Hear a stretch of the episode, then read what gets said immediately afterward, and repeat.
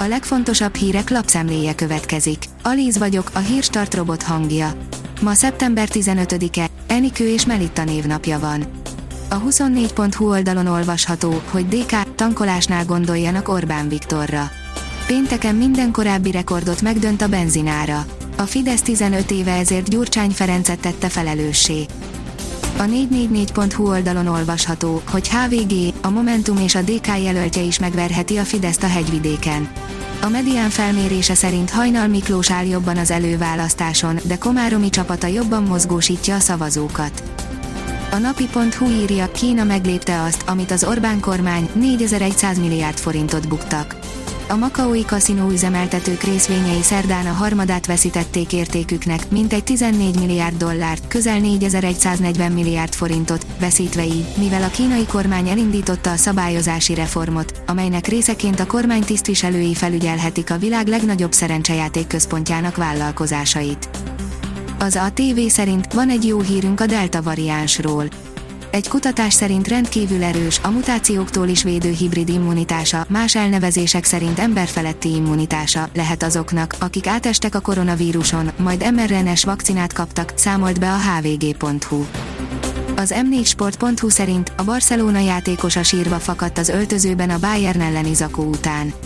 Gerard Piqué megvédte a csapattársát, szeretnék mindenkit emlékeztetni rá, hogy ő nem szélső.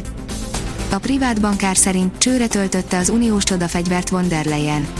Jogállamiság, uniós értékek és pénzek védelme, migráció, klímaváltozás, a többi közt erről beszélt Ursula von der Leyen ma, az Európai Parlamentben elmondott beszédében. A vezes oldalon olvasható, hogy F1 újabb felesleges büntetés First Tappejéknek. A vezes csapatrádió 16. adásában a 2021-es Forma 1-es olasz nagydíjról beszélgettünk. Helyesen döntöttek a stewardok Max Verstappen és Lewis Hamilton ügyében. Szükségünk volt a sprint kvalifikációra. Miért volt ilyen erős a McLaren? Az átlátszó szerint engedély nélkül épült focipálya Biatorbágyon, a kormányhivatalig érnek a szálak.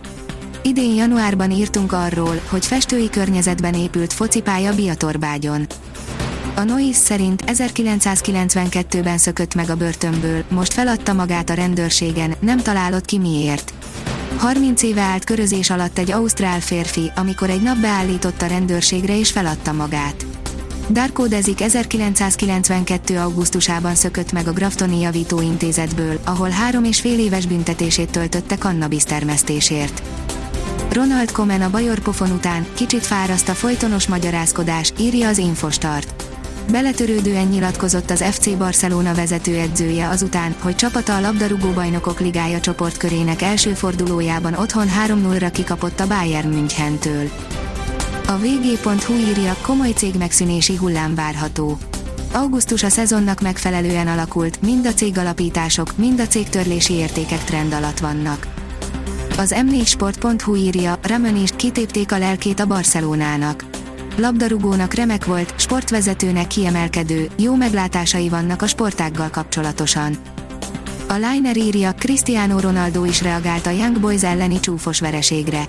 Nagy blamával kezdte a Manchester United a Bajnokok Ligája 2021-22-es kiírását, miután 2-1-es vereséget szenvedtek a Young Boys csapatától. A kiderül oldalon olvasható, hogy több helyen jelentősebb esőben is bízhatunk. Csütörtök délutántól változékonyra fordul időjárásunk. A csapadék zöme pénteken várható, a jelenlegi adatok szerint súlypontja a keleti ország részben valószínű, mennyisége néhol a 15 mm-t is meghaladhatja. A Hírstart friss lapszemléjét hallotta. Ha még több hírt szeretne hallani, kérjük, látogassa meg a podcast.hírstart.hu oldalunkat, vagy keressen minket a Spotify csatornánkon az elhangzott hírek teljes terjedelemben elérhetőek weboldalunkon is. Ha weboldalunkon hallgat minket, az egyel korábbi adás lejátszása automatikusan elindul. Beállíthatja, hogy az összes korábbi adás, vagy csak az aktuális tematika hírei következzenek. Köszönjük, hogy minket hallgatott!